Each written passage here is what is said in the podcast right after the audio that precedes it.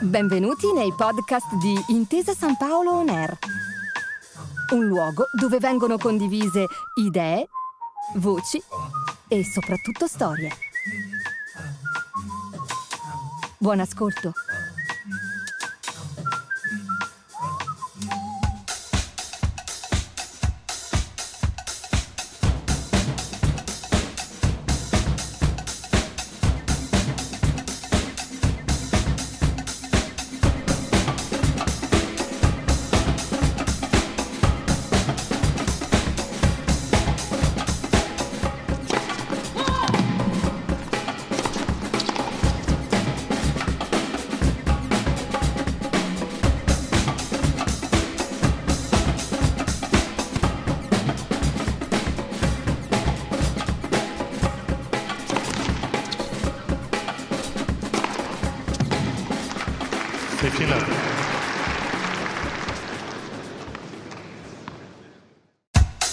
È la bacchetta che sceglie il suo mago, signor Potter, non viceversa.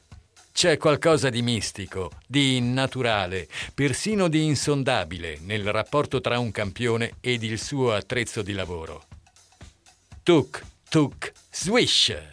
Quasi come una pallina da tennis che continua a sbattere tra il terreno e la racchetta, alla ricerca della melodia perfetta.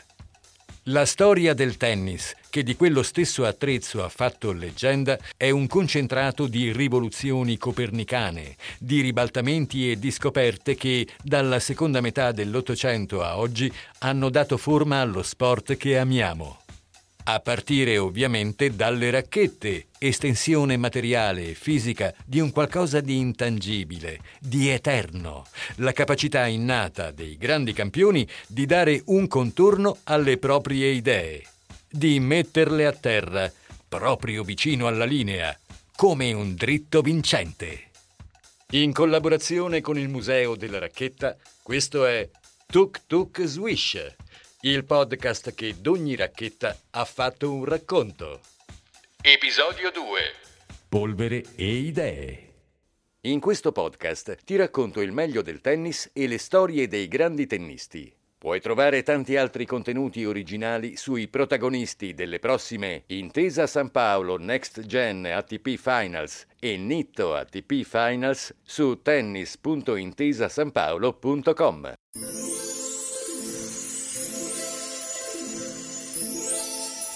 strati sottili di legname, scelti, lavorati, piegati e poi incollati tra loro, budello animale lungamente trattato e la potenza dell'industria al servizio della forza del braccio.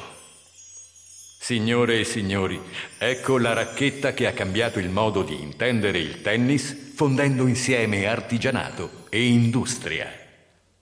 Dopo gli inizi cavallereschi della disciplina, anche perché Wimbledon insegna il tennis è lo sport dei gesti bianchi, racchette e palline iniziarono a girare per tutto il globo allora conosciuto per volontà di chi se ne era innamorato per primo.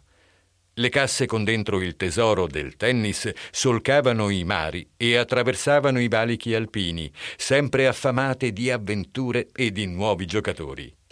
Come sempre accade, e questa è una cosa magnifica anche al di là di quel che rappresenta per lo sport, uscire dal proprio guscio, allontanarsi dal proprio cortile, finisce col portare nuove contaminazioni positive, che sono in parte culturali e in parte personali, e che arricchiscono il processo di crescita di quella che a ben vedere all'inizio era soltanto un'idea.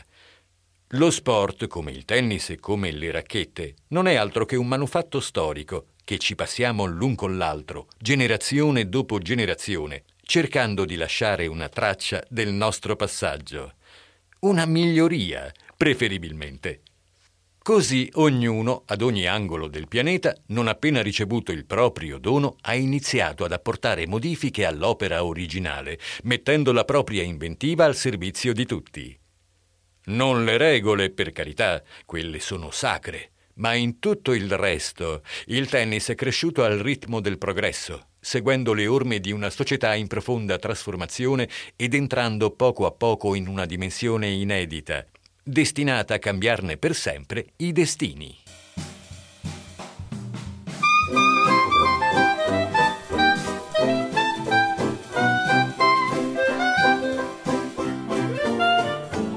Questa maniera le racchette da tennis sono uscite dalle polverose botteghe di chi per mestiere era solito costruire tutt'altro, come i mobili oppure le credenze. All'aumentare della popolarità del gioco, anche gli strumenti a lui necessari per proliferare hanno cominciato a modificarsi, prendendo il meglio dell'uomo e della tecnologia a disposizione all'epoca. I primi decenni del Novecento, per quanto sconvolti e spezzati dalla Grande Guerra, furono un periodo avventuroso, denso di trasformazioni economiche e sociali, con la sconfitta definitiva dell'aristocrazia latifondista a favore invece di una borghesia giovane, rampante, cittadina, pronta a spalancare alle prossime generazioni le porte del futuro come fecero per esempio i fondatori della Baruzzo, un pezzo di storia delle racchette tricolori, fondata a Torino nel 1926. Sabauda, la racchetta di gran classe. Dux, la racchetta più forte. Eia, l'inizio della leggenda. Sabauda, Dux, Eia.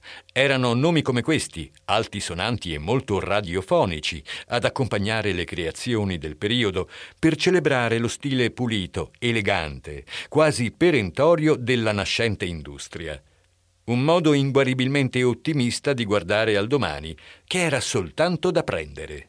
È un momento della storia in cui artigianato e industria si fondono, creando una maniera nuova che porta il sapere di una volta dentro le esigenze di oggi, sintetizzando in ogni singolo processo produttivo dinamiche lunghe centinaia di anni, iniziati nel carbone della rivoluzione industriale. Niente lo avrebbe saputo raccontare meglio che una passeggiatina nello stabilimento della Baruzzo.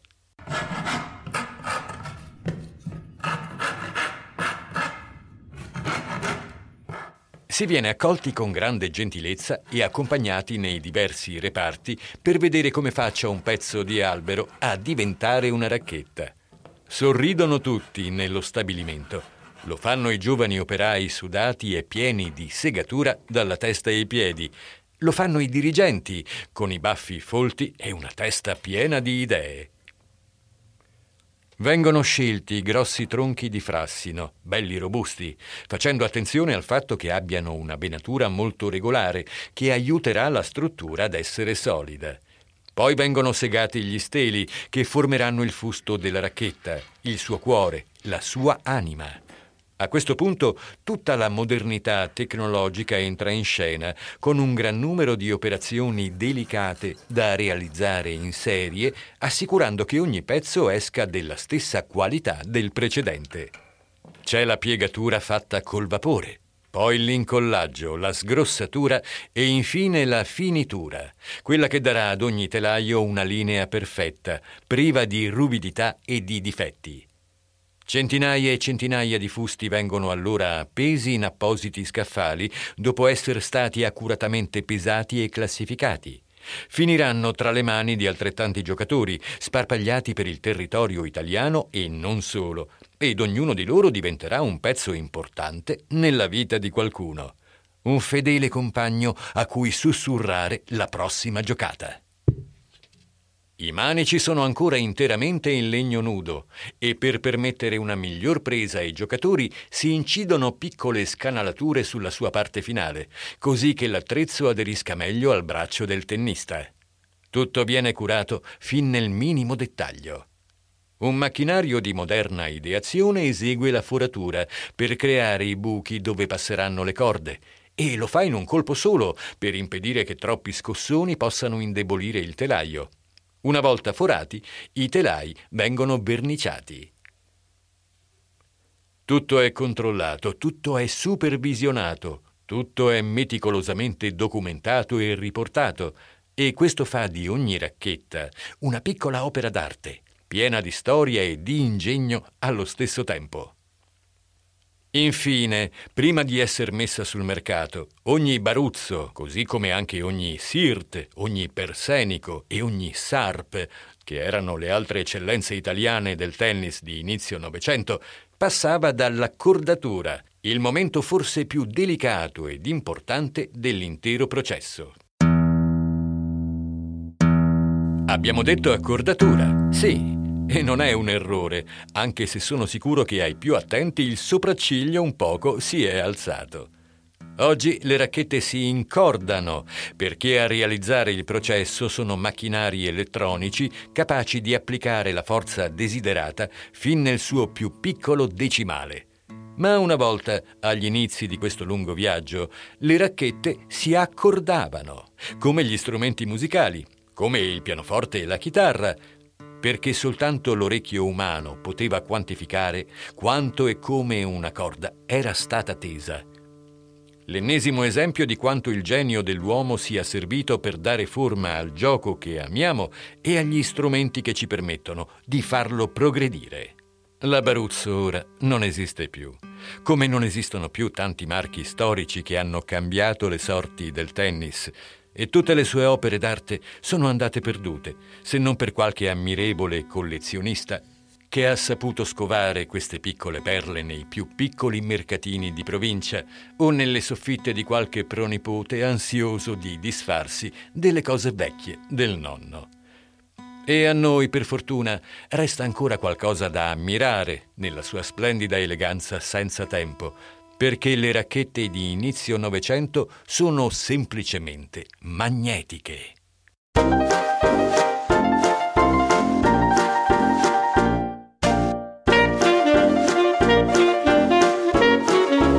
Prima di tutto, sono diverse da qualsiasi cosa si sia mai vista prima, perché qualcuno ha scoperto che lavorare il legno e disporlo su diversi strati poteva dare risposte migliori rispetto a costruire il telaio con un pezzo unico. Ecco allora che i produttori hanno iniziato a costruire tante piccole listarelle, fino a sette, poi piegate a vapore e incollate insieme per dare al telaio maggior rigidità e un'inconfondibile silhouette a strisce. Poi le corde hanno iniziato a diventare a loro volta dei piccoli pezzi d'arte, costruite manipolando il budello animale, un prodotto di qualità elevatissima e dalla risposta sorprendente. Non stupisce che la Babolat, per esempio, azienda leader dal 1875, abbia iniziato spostando parte della sua produzione dalle corde per strumenti musicali e dalle corde da sutura a quelle da tennis, la novità del momento.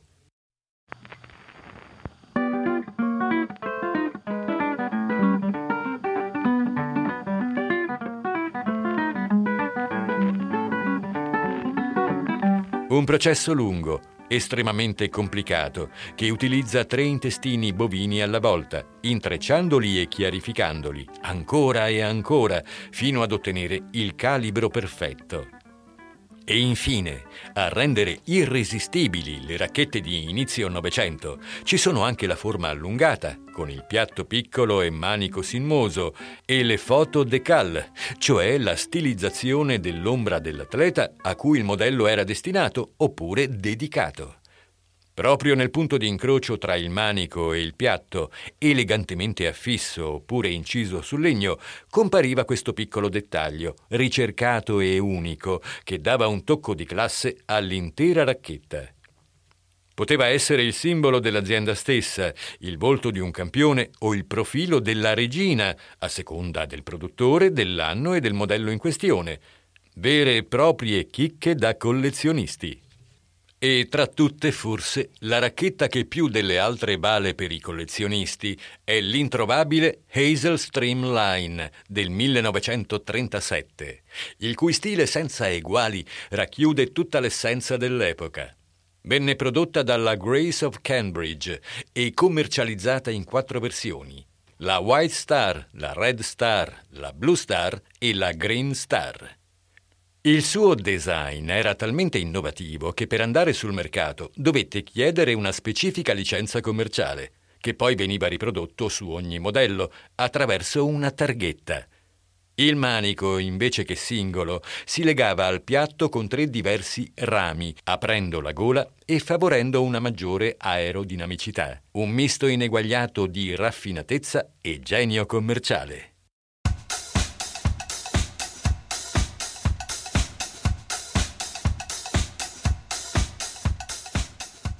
Ho visto tante cose, io racchetta, che per ultima ha salutato il secolo Ottocento per entrare nella modernità.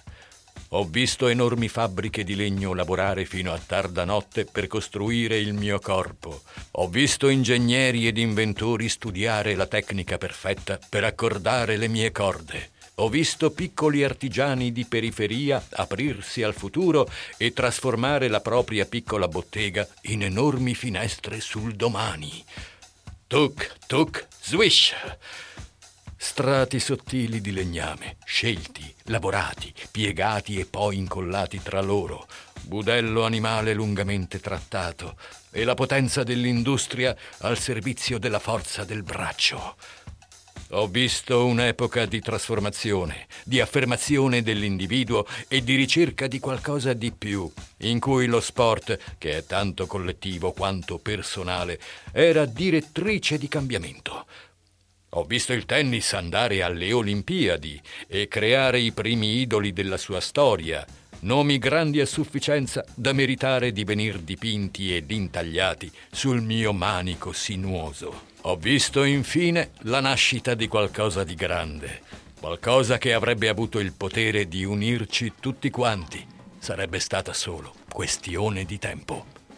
Tuc, tuc, swish!